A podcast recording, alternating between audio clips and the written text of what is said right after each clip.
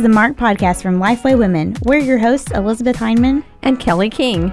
Each episode, we'll talk about what God is doing, how He has and is marking each of us. Sometimes that will be through interviews, and sometimes we'll have conversations around the table. We're so glad you've joined us today.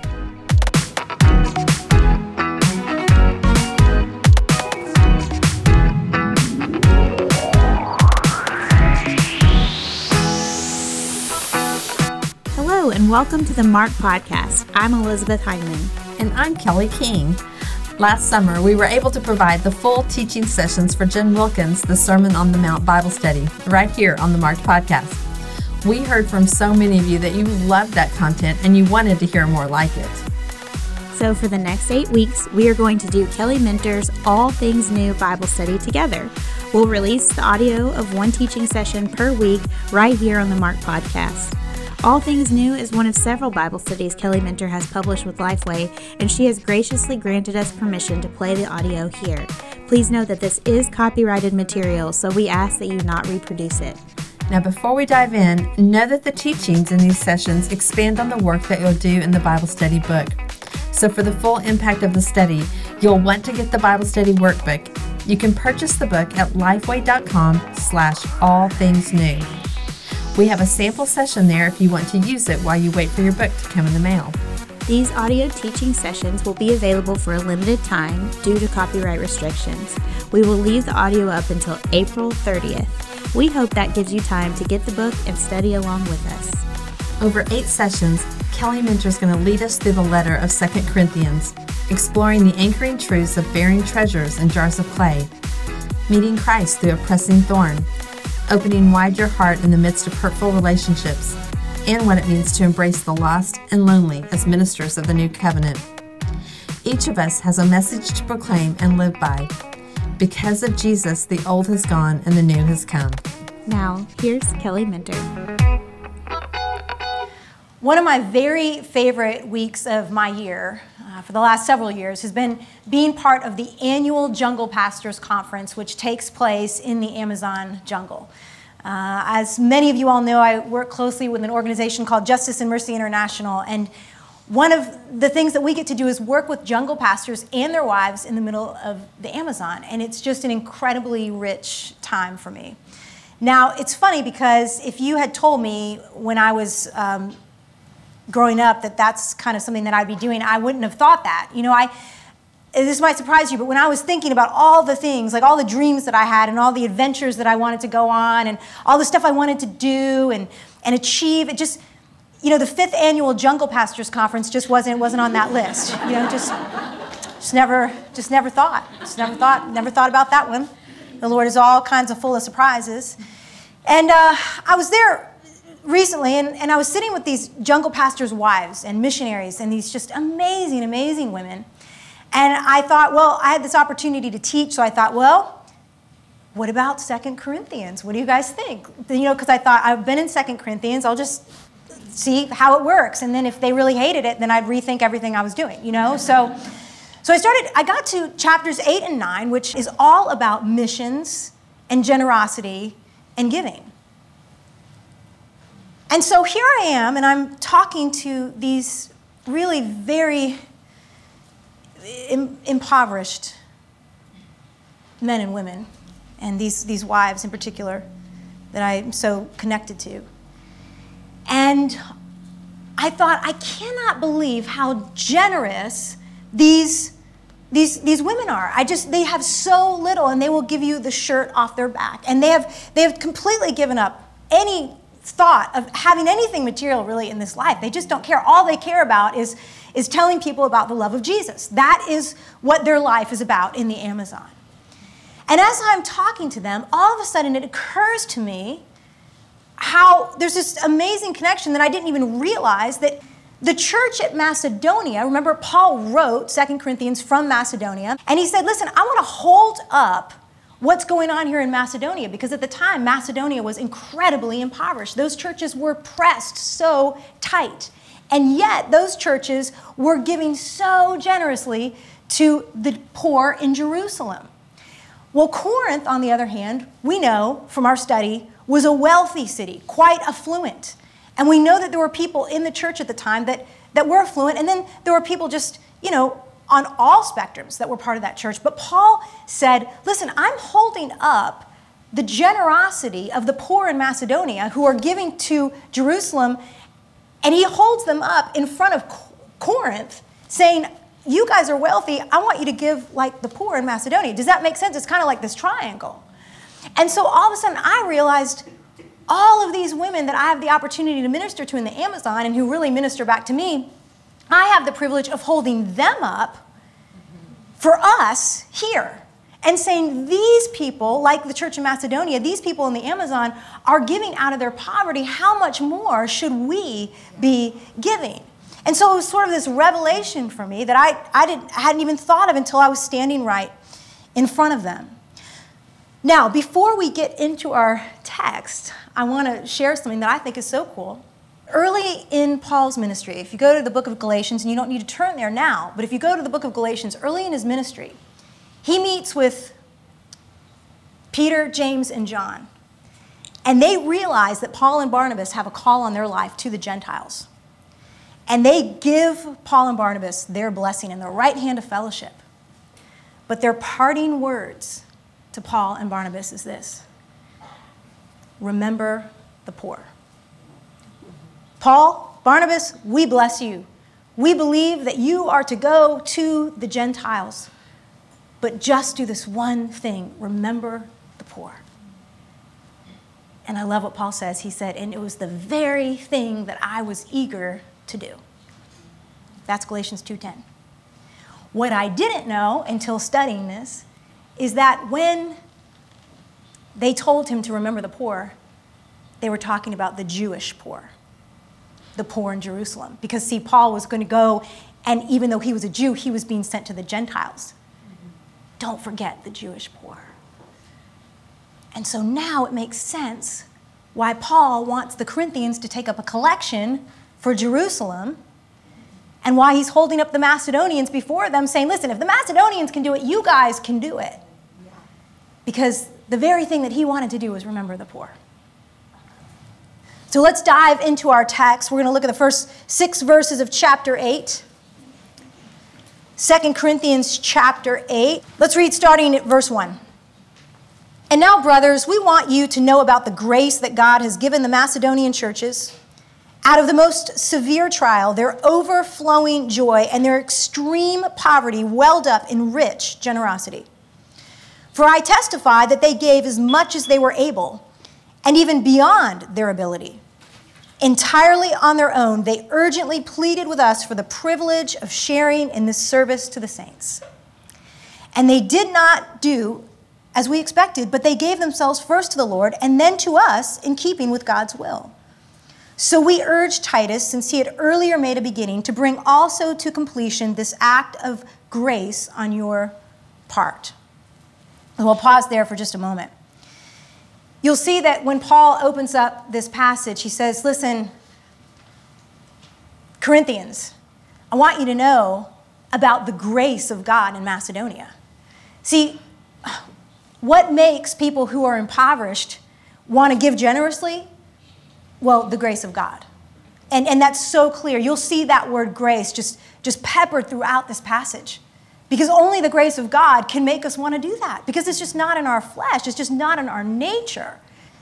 I was looking at that passage and I realized that in verse 2 it says that they had overflowing joy coupled with extreme poverty. Anybody find that odd pairing? overflowing joy and extreme poverty. And then if you're doing like X plus Y, it equaled rich generosity.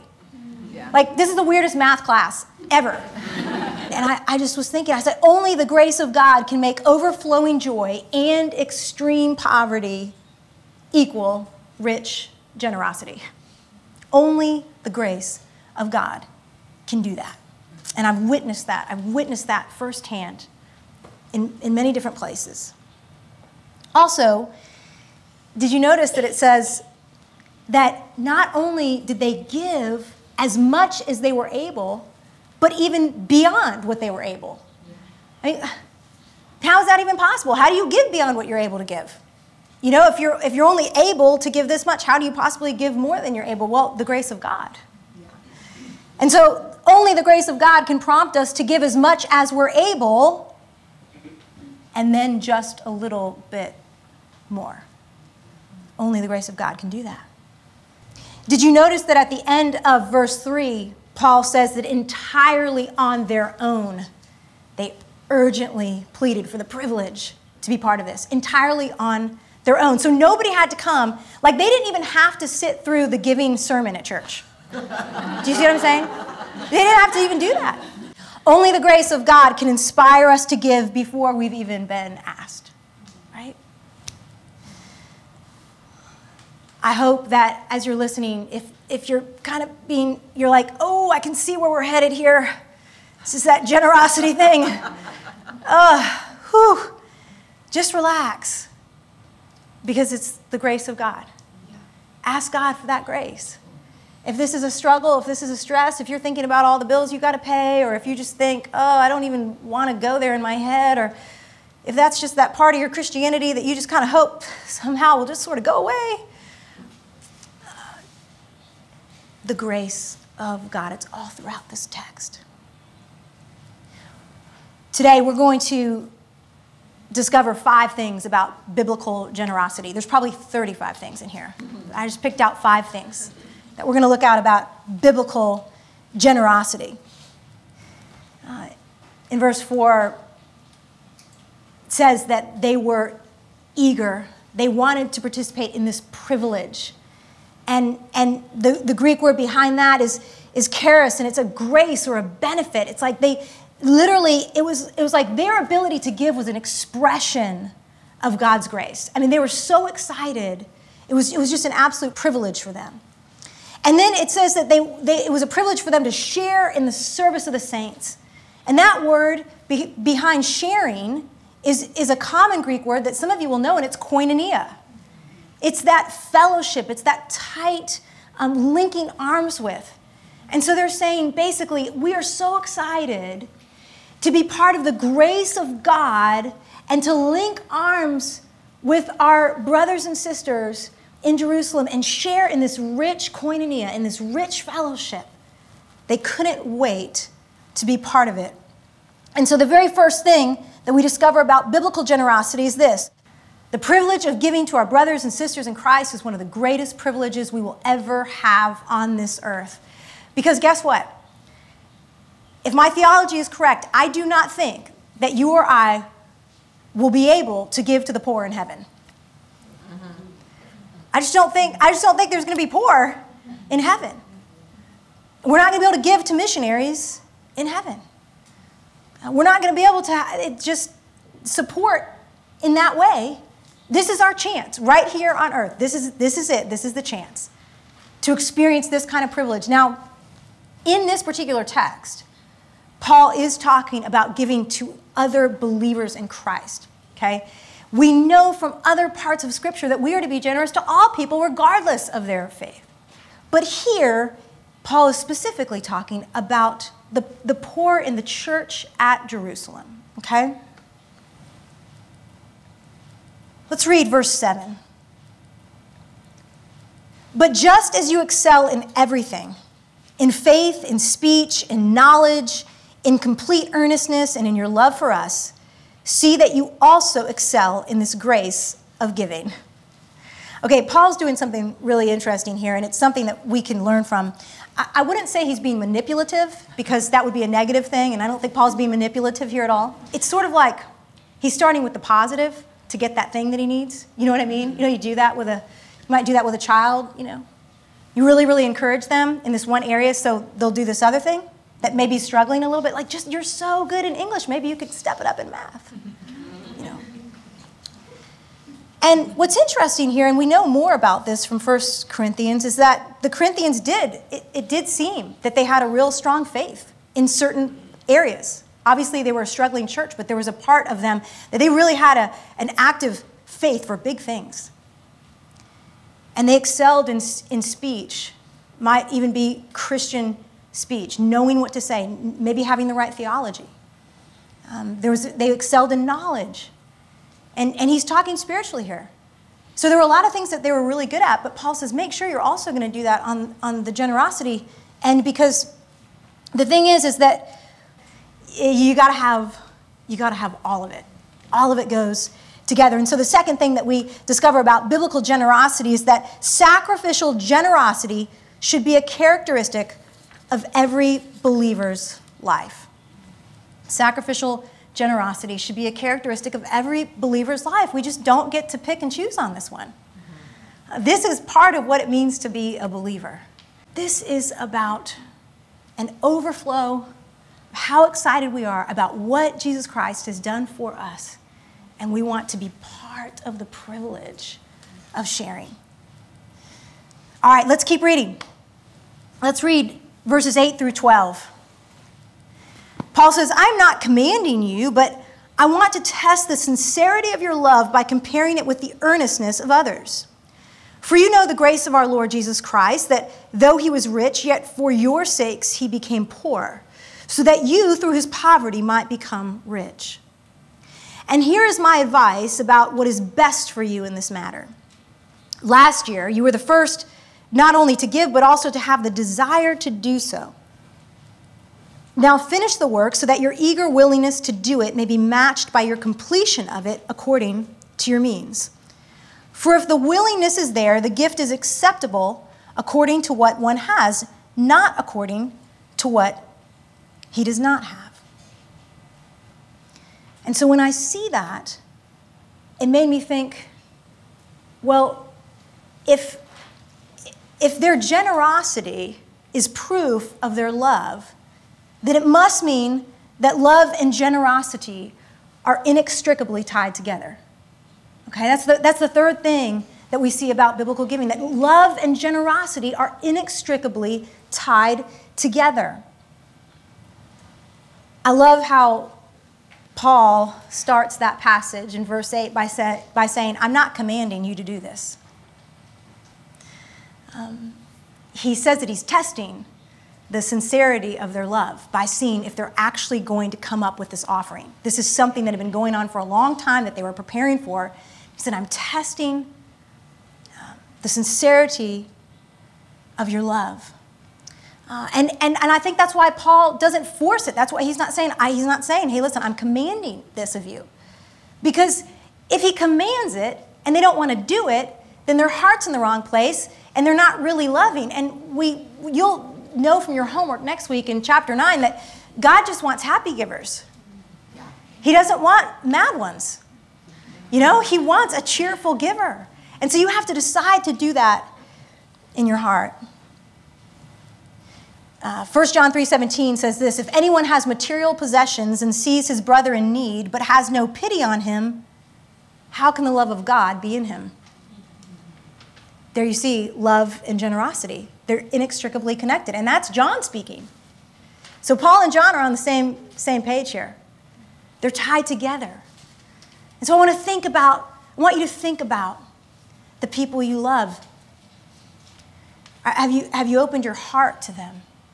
Have you opened your time to them? Have you opened widely your resources to them? Now, what's cool about this particular text is that the Macedonians and the Corinthians were giving to a people group that they didn't even know personally. It's an amazing, amazing thing.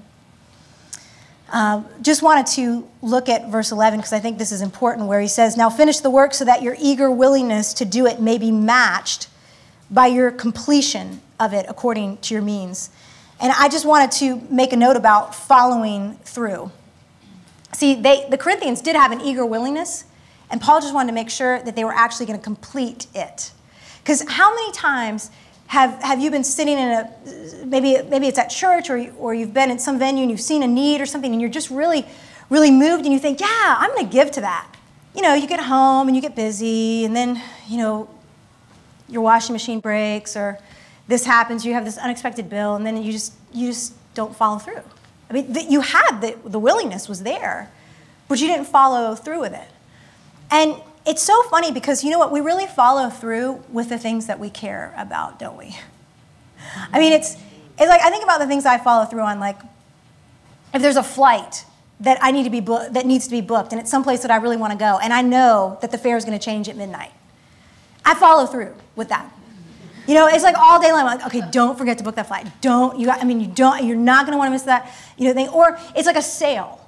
You know, you, this certain department store has got a sale on shoes, or got a sale on purses, or got this thing, and and you have the eager willingness to get there, and hundred percent of the time you follow through, right? Because we want we want that, but for some reason, that doesn't always happen when it comes to giving, to generosity. And so I want you to even think about maybe something in the last week, few months, year, maybe five years, 10 years, where the Lord put something on your heart and you started out eager and you started out excited, and somehow the whole thing got lost in the follow through. It's not too late to pick that ball up. It's not too late to complete the thing that God put on your heart to do. Look at verse 12 yet again with me. For if the willingness is there, the gift is acceptable according to what one has, not according to what he does not have. So we find out our fourth truth about biblical generosity, and it's this God's definition of giving richly has nothing to do with your wealth absolutely nothing to do with your wealth. Because Paul says the gift is acceptable according to what one has, not according to what he doesn't have. Um, we already know that the Macedonian church didn't have anything, but they gave whatever they did have. So, so God's definition of giving richly doesn't have a thing to do with your wealth. But do we really believe that?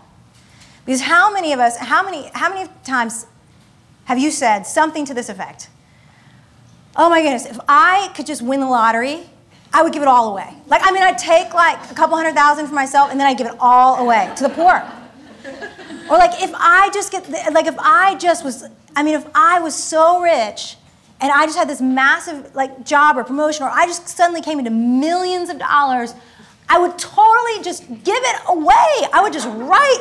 I mean, like, I would, okay, this is what I would do. I'd probably buy myself like a house, I'd pay cash for it, get a couple really nice things, and then boom, all of it, I'm giving it all away, all those millions of dollars. And then we look at all those super wealthy people and we're like, why aren't you giving all your stuff away? Why are you, what are you, what are you hanging on to it for? Because the reality is this if you or if I came into millions and millions of dollars, we would not do that unless we're doing it right now. Because you'll only give out of your wealth what you're willing to give out of your leanness. You'll only give out of your wealth what you're willing to give out of your leanness. So if you're not generous now, you would not be generous as a multi zillionaire. Just telling you, I'm, it's just the truth. Not to mention the fact that you just can't believe what God can do with any sum of money. Mm-hmm. I, I, just think about that passage where Jesus uh, says, you know, the harvest is huge, it's ripe, it's just ready to be picked. Pray that the Lord sends workers out into the harvest. And that passage gets me every time because he doesn't say, Pray that I get more money for, for me to be able to do my work. Pray, pray that somehow money comes in for all this work to be done. No, he says, pray that the Lord sends workers. I mean, God, God needs our hearts. He doesn't need our money. But I truly believe that when we give our money, it shows where our heart is. God cares much more about your desire to give than the amount you're able to. God cares so much more about the desire and your follow through to give than He does the amount. Don't worry about the amount. All of us, every single one of us, as believers in Jesus Christ, need to be giving sacrificially in some way. Let's read verses 13 and 14. Our desire is not that others might be relieved while you are hard pressed, but that there might be equality. At the present time, your plenty will supply what they need, so that in turn, their plenty will supply what you need. Then there will be equality. This is number five. The discipline of giving is for the mutual benefit of the giver and the receiver. The discipline of giving is for the mutual benefit of the giver and the receiver. Do, do you see that here? Paul says, I'm not, I'm not talking about there being all this inequality and one person being left with nothing. No. He says, Your plenty is going to supply what they need, so in turn, their plenty will supply what you need. And let me tell you, this might be my favorite discovery of all five because I have seen this over and over and over, and so many of you all have too, where you've gone to give to someone and, and, and you, you leave the scene and you realize, wait, I'm sorry, something strange just happened because they gave more to me. But they didn't, they didn't maybe give monetarily, but somehow they gave more to me. How did that happen? And I've lived this over and over and over and over. Now, my context, I have a couple contexts the Amazon jungle and Moldova, which is a very poor country in Eastern Europe. Those are two of the countries that are contexts for me. I know that there are hundreds and hundreds of other places on this earth that are very much the same. And so you just insert wherever place that God has given you a passion for. These are just my kind of two contexts. But I remember sitting with the most, the most precious girl you've ever met in your life, the cutest red hair, freckles, just stunning. Like if I could have raised this child, I, I just, like she's really old now, and I seriously want her to come live with me for like six months so I can just take credit for her. You know, that's how awesome this child is. She grew up in Moldova, went straight into an orphanage as a tiny, tiny little child. All kinds of violence, disaster in her home, was given up by her mother, went to live such a painful place, void of any kind of love. And JMI was able to get there and work in this orphanage and share the love of Jesus and just kept coming back and kept coming back. She gave her life to Jesus. And just last year, I sat with this, this little girl. She's about 18, 19 now. And I said, So, talk to me about what it was like for you to be given up by your mom and just dropped off in an orphanage. I mean, just, and, and we're not even talking about the kind of orphanages that you and I might even have some idea of here. This is totally different situation over there. Talk to me about it. And you know what she said? Yeah, uh, it was really hard, and yeah, it was really lonely sometimes, and um, there wasn't very much love. And but you know what? I don't regret it at all because in the orphanage, I met Jesus, and so I'm actually really happy for my story. What? And she was just as genuine and natural. She wasn't dramatic about it. She wasn't reading off of a script. She, wa- I mean, she just was like, "Oh yeah, no, it's, yeah, it's really hard. Yeah, t- yeah." But I mean, I wouldn't change my story because because I met Jesus there. Because of people who came and told me about Jesus. Okay, so I was there to give to her. Right. Please.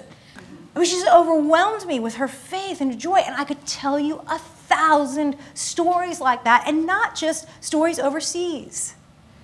Most of my life is right here.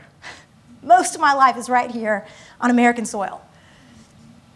And it's true everywhere you go. That when we give and we receive, it's for the mutual benefit, not just of the receiver, but of the giver. You guys, this is where this is where the joy is. What's so cool is that in Romans chapter 15, Paul talks about this gift that the Macedonians and the Corinthians had given to the Jews. And you know what he says? He says that the Corinthians and the Macedonians were pleased to give, and indeed they owed it to them. For if the Gentiles have shared in the Jews' spiritual blessing, they owe it to the Jews to share with them their material blessings. Okay, let me just explain what that means. See, remember that the gospel, you know, God had his, remember we talked about Old Covenant? God had his covenant with Israel and the Jews. But then the Jews, in a sense, blessed us because the gospel got opened up to the Gentiles. And so we are recipients of, of, of, of the, the Jews' spiritual blessing. And at that time, and at this time of the writing, this is like way early in the church, there's still some kind of weirdness between the Jews and the Gentiles because everybody's kind of getting used to this whole weird thing like, wait, the Gentiles are in? Really? Oh, wait, we're supposed to appreciate the Jews? Really? What? And that's what's so astounding about the Macedonians giving to Jerusalem and the Corinthians giving to Jerusalem because you're talking about Gentiles giving to Jews. So when Paul talks about this mutual sharing, what he's saying is, oh, please, the Gentiles owed it to the Jews. Because the, the Jewish people, Christ's blessing has come through them and it's spilled out onto the Gentiles. The least they can do is write some checks back. Do you know what I'm saying? I'm paraphrasing just a tiny bit here. but, but, but I mean, that's like, and listen, there are people out there doing the hard work. They're doing stuff that you and I would not think of doing. There are people that I get to minister to in Moldova and, and the Amazon, and I wouldn't spend one night where they spend every night of their lives. Can we give them something? Uh, we owe it. We owe it to our brothers and sisters in Christ. And we owe it to a lost world that's hurting, even those who don't know Jesus. Let's do it. Why? Why? Why? Why, do, why am I saying we owe it? Okay, because we're going to close with this. I glossed over it earlier. Verse 9, chapter 8. For you know the grace of our Lord Jesus Christ, that though he was rich, yet for your sakes he became poor, so that you, through his poverty, might become rich. Our desire and our ability to give all go back to the person of Jesus Christ. All the stuff we have, our houses, our cars, our granite countertops, our, thank you, our clothes, our investments, all of our stuff, it all belongs to the Lord. Because, and again, Paul says, you know, the grace of our Lord Jesus Christ. Remember, great, we can't be generous without grace. The grace of our Lord Jesus Christ, that though he was rich, yet for your sakes he became poor, so that we might be rich. Now, I can say that I have become less rich for people but I have never become poor for anyone. But Jesus Christ did not become less rich for us, he became poor. Philippians 2. He did not consider it equality with God, he did not consider equality with God something to be grasped. But he came in the form of human likeness and he became poor.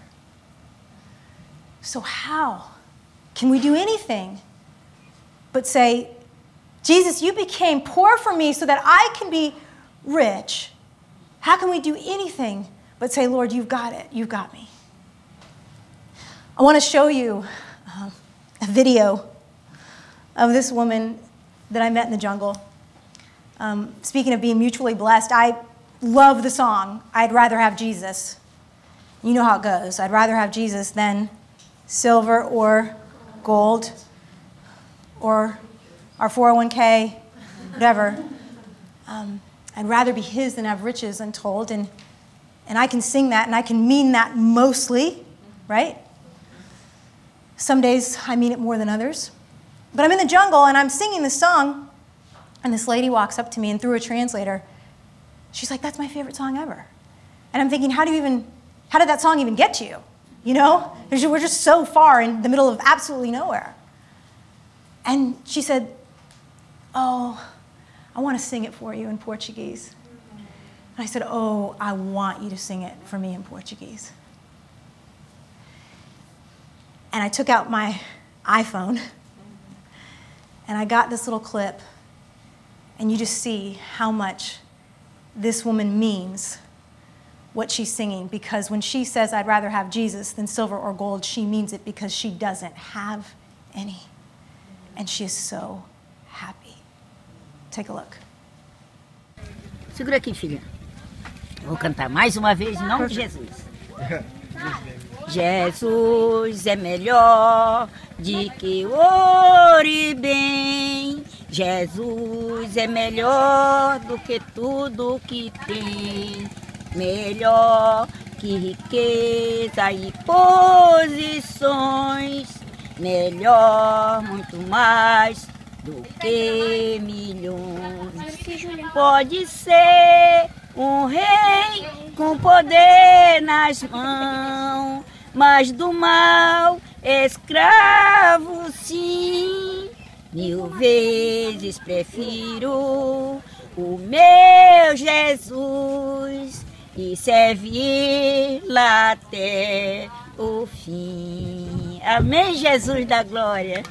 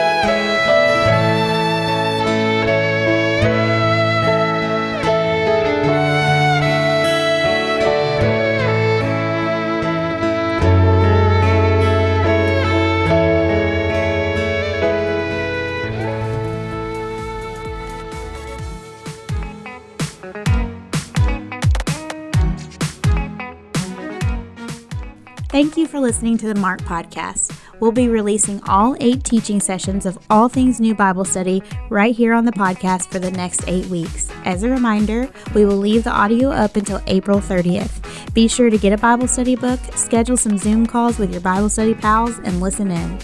You can find all of Kelly Minter's Lifeway Bible studies by going to lifeway.com slash Kelly Minter.